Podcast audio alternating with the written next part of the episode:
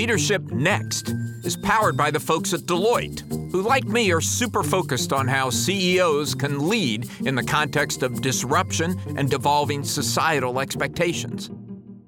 Welcome to Leadership Next, the podcast about the changing rules of business leadership. I'm Alan Murray, and for this week's episode, Ellen McGirt and I talked to Corie Barry, the CEO of Best Buy. She's been in that role since June of 2019, but previously she worked alongside the previous CEO, Hubert Joly, and really helped to turn around Best Buy. I mean, if you go back a decade or more, the company had almost been left for dead. In a world of e commerce, people wondered, why do you need to buy your electronics from a big box store? But they have really reshaped, refashioned, turned around the company in a pretty spectacular fashion, and they've done it by putting purpose at the core. Alan, you're absolutely right. And speaking of turning around Best Buy, let's look at the 2020 numbers. Total sales up 8.3% to 47.3 billion, and that includes a 144% increase in US online sales. And I a big chunk of that honestly was in tech that was handed right to me in the Best Buy parking lot in my local zip code, including the cord that connects me to the laptop and connects me to you, Alan.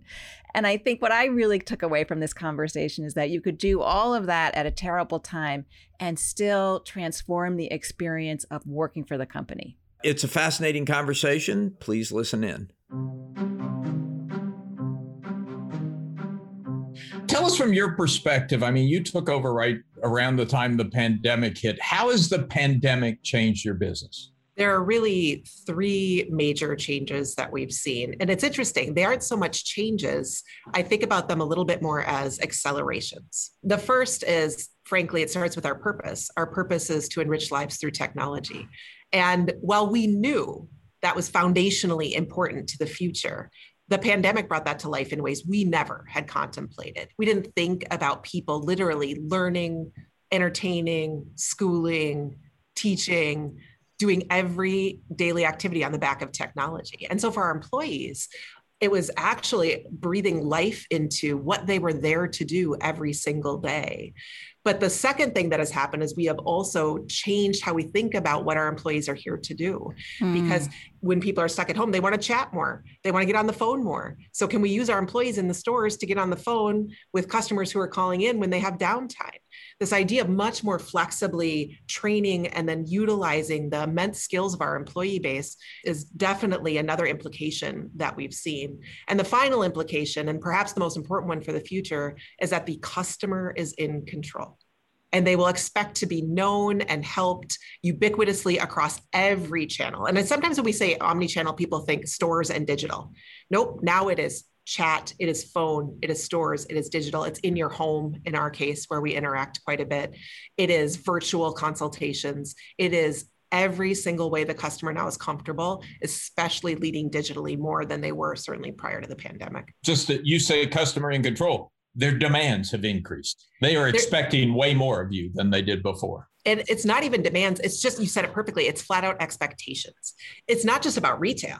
People have now had digital experiences across multiple industries. Yeah. And once I have a great digital experience, if it's an airline, I'm going to expect that to translate into a retail experience. Yeah, so it's just, really yeah. It's I mean, it used to be you mm. you wanted to be the best in your industry, but now people are making those comparisons across industry. Yeah, it doesn't. It, being the best in your industry is not enough. And, and you're always out there trying to push the envelope on who is doing a really cool digital experience over here and how might that translate into our business right now if you go on our website one of the first things you can do is talk to an expert and when you click on that you can call an expert. You can get in a phone queue for an expert. You can video chat an expert.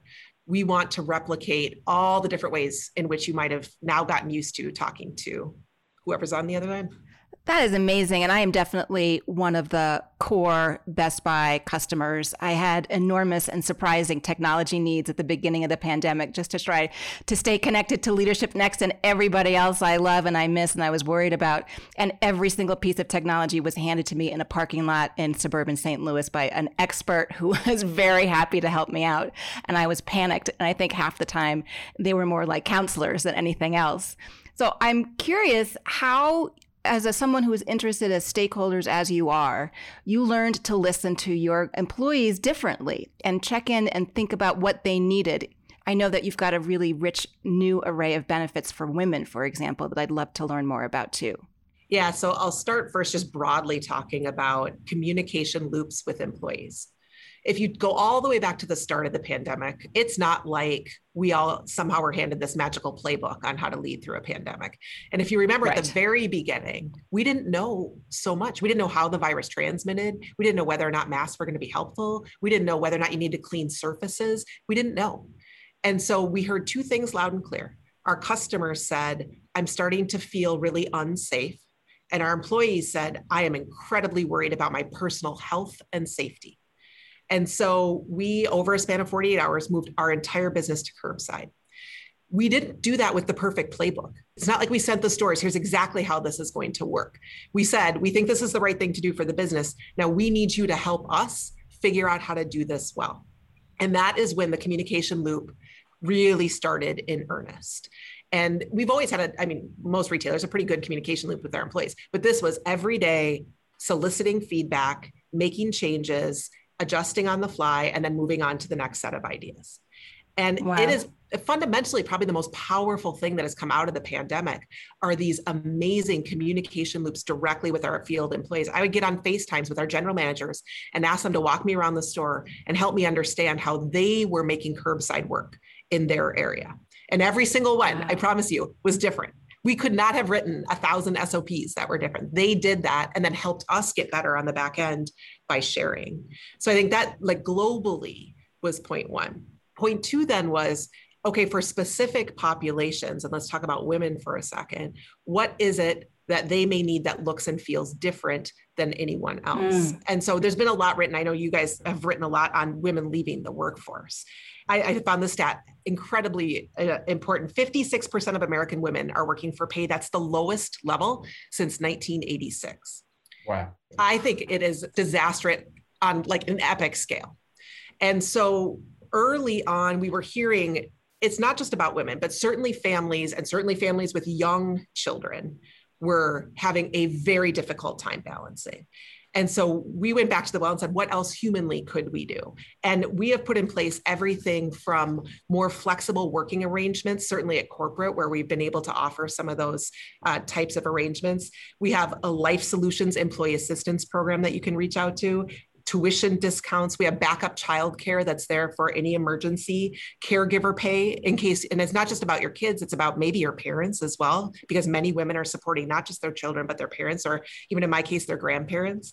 Um, we put in tutor reimbursement for people who might need that extra bit of help at home. We opened up conference rooms here at the corporate campus as soon as we could, where people could bring their kids and use the bandwidth here in a safe, isolated environment if they didn't have enough room at home. I mean, we just tried to turn over every rock and think through what humanly could we do to try to keep women more engaged. And I, I can tell you, I'm, I'm incredibly proud.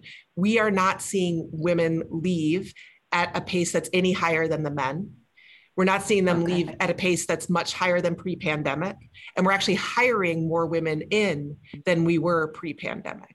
So the suite of things, I, I, can't tell exactly what the magic sauce is, but I think really right. trying to listen and iterate and change I think it's it's making a difference. Wow, good for you. You know, this is happening at all. I, am sure you know this better than we do. It's happening at all levels. I mean, Bridget Van Kralingen at IBM oversaw a study that showed that even at the top executive levels, you're seeing fewer women.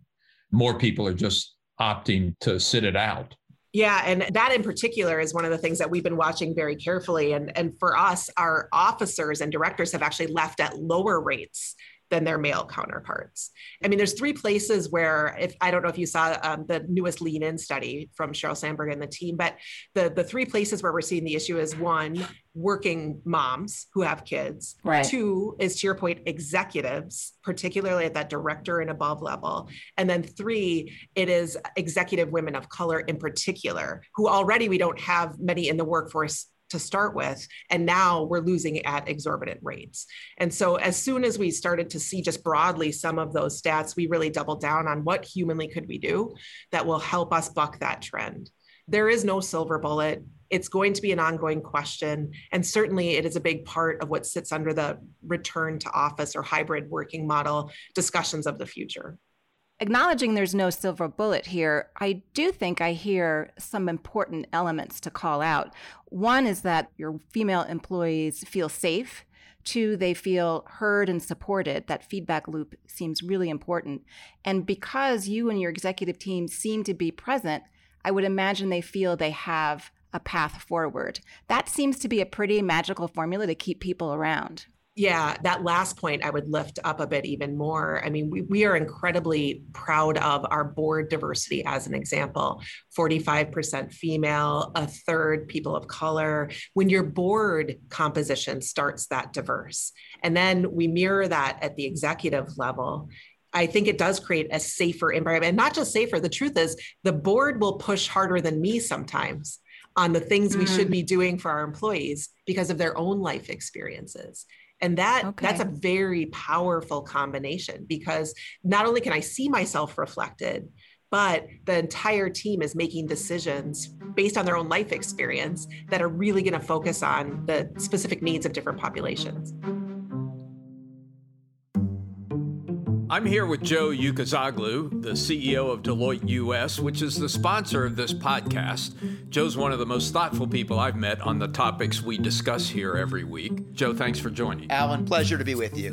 Joe, every crisis creates opportunities, and great challenges spark even greater innovation. How should leaders make the most of the current crisis and the current challenge? Alan, if I look at our own organization at Deloitte, we have over 300,000 professionals around the globe who have virtualized the firm overnight, you know, maintaining continuity of exceptional service to our clients.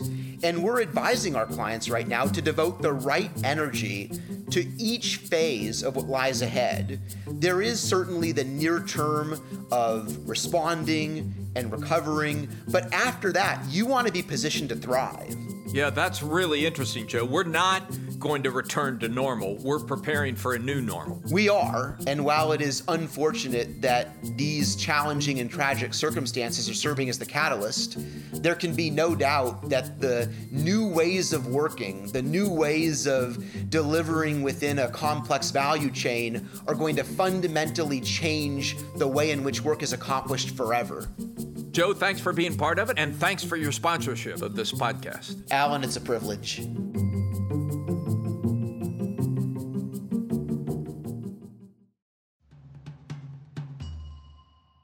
Best Buy is such an interesting case study in what's happening in the retail sector. I mean, I think 10 years ago, most people would have said, I might have said, that it's not clear Best Buy has a reason to exist. I mean, why in the in the world of technology and virtual, why do I need to go to a big box store to get my electronic needs? Why can't I just order it online? And yet you do exist and you're thriving and you've really reinvented the retail experience in a way I think that has lessons for other retail. So what have you learned in the process about the purpose of physical and how it interacts with the digital?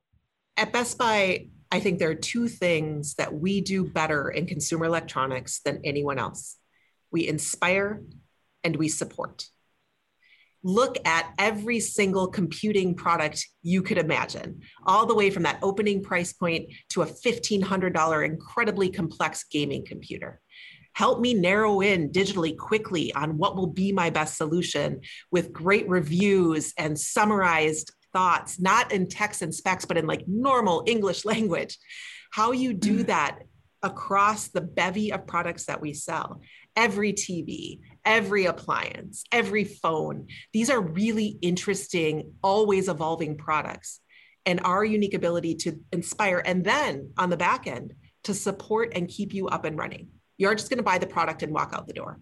We can be there for you over time. If it's not working, if the printer falls off the network, ubiquitously across, agnostically across all these different operating ecosystems. We're the only one who can be there for you across all of those, not just the products, but the way they work together. And I think the clearer we got historically and we continue to get on that as our differentiator, it's not about a zero sum game against one competitor.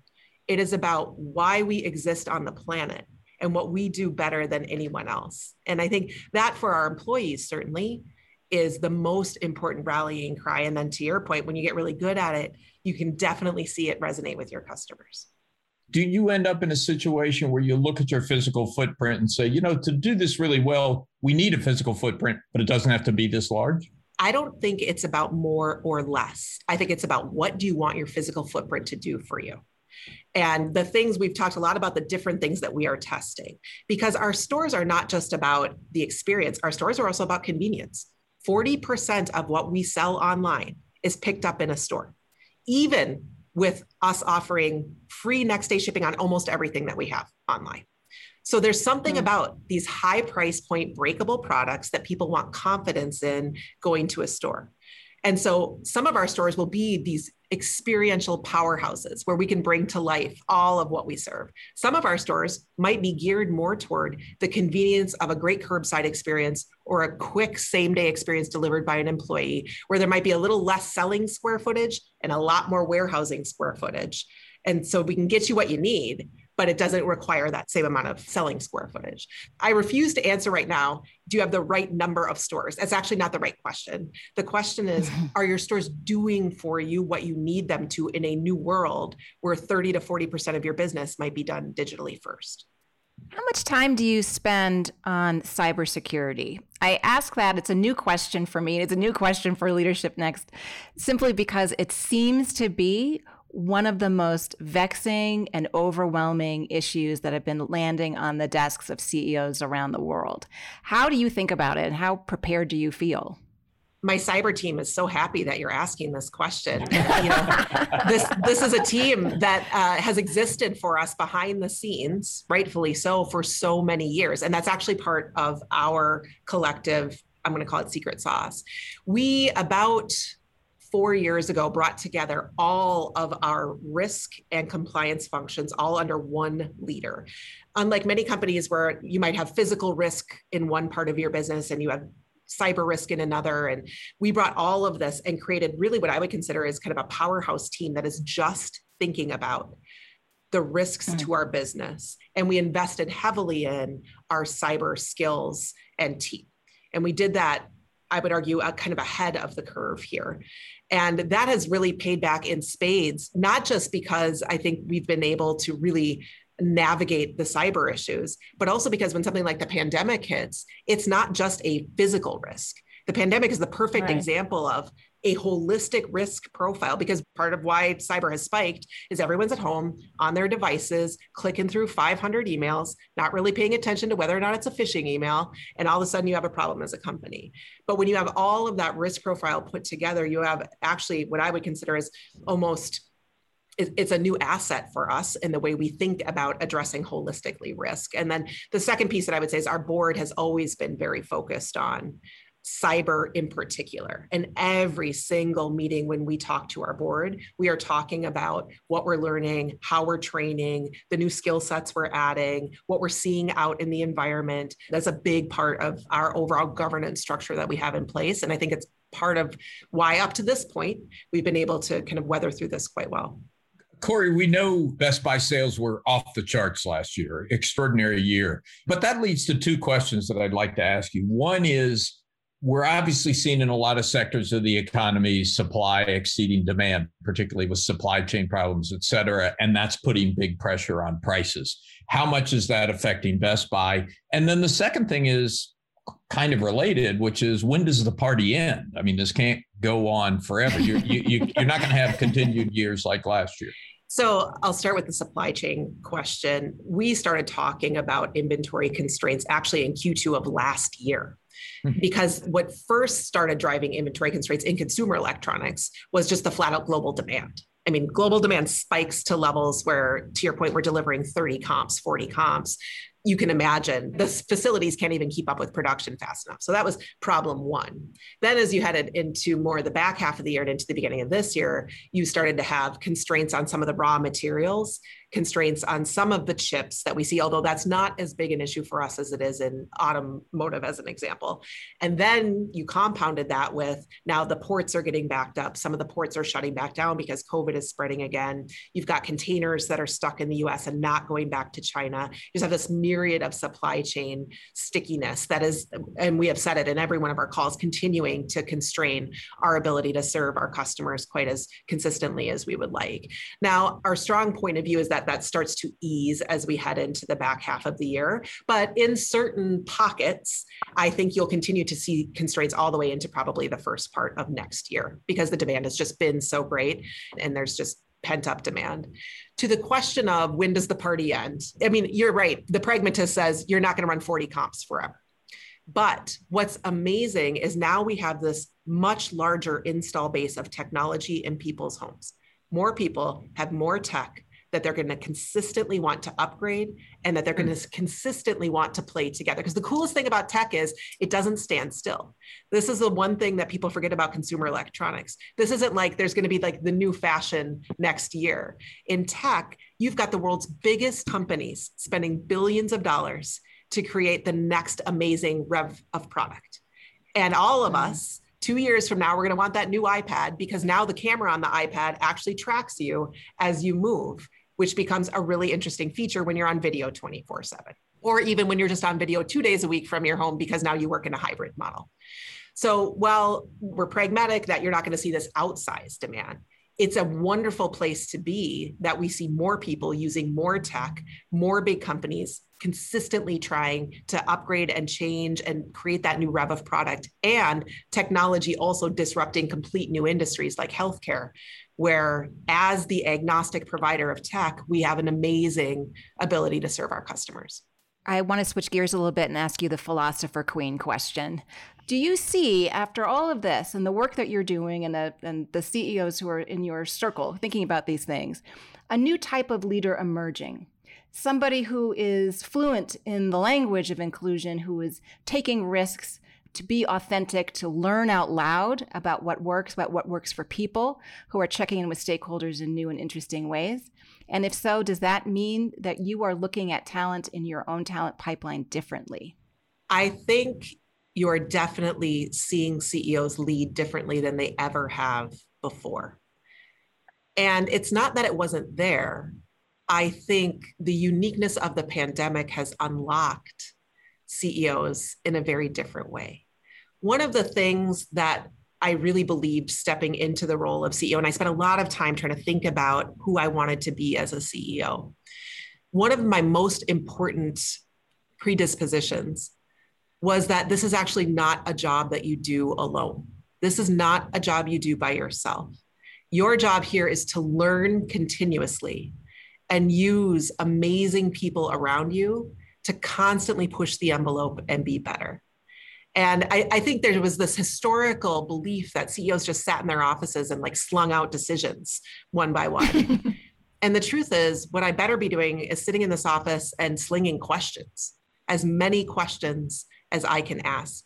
Because all I have is my own life experience, and that's not enough. I need to see the world from so many different angles now. And so I think when you combine a new mental model that is, I need to be a learner forever I'm not the answerer. I need to be the one who's learning. And then when you combine that with another one of my predispositions, which was the only way I knew how to do this job, is to be honest and authentically me. The only leaders I've ever seen really abjectly do poorly in my career are those who tried to be something they thought either their leader wanted them to be or the world wanted them to be.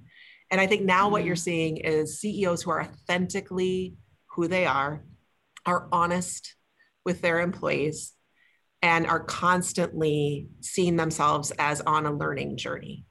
And then to your point, as you think about then the leadership qualities of the future, I think they look and feel certainly different than they did historically. One of the things we talk a lot about at Best Buy are, are inclusive leadership behaviors.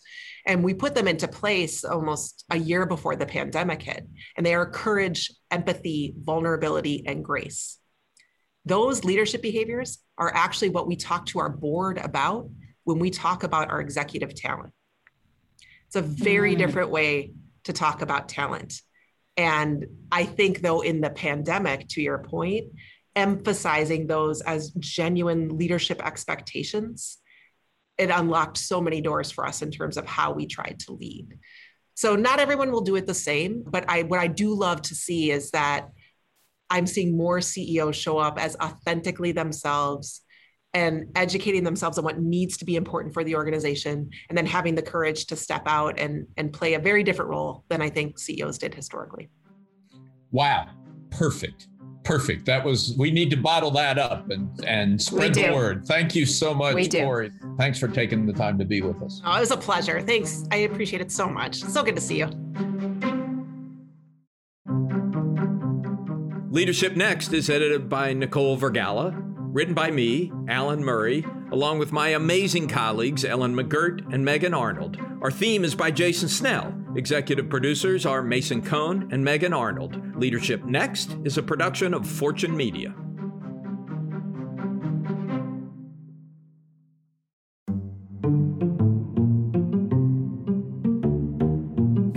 Leadership Next episodes are produced by Fortune's editorial team. The views and opinions expressed by podcast speakers and guests are solely their own and do not reflect the opinions of Deloitte or its personnel. Nor does Deloitte advocate or endorse any individuals or entities featured on the episodes.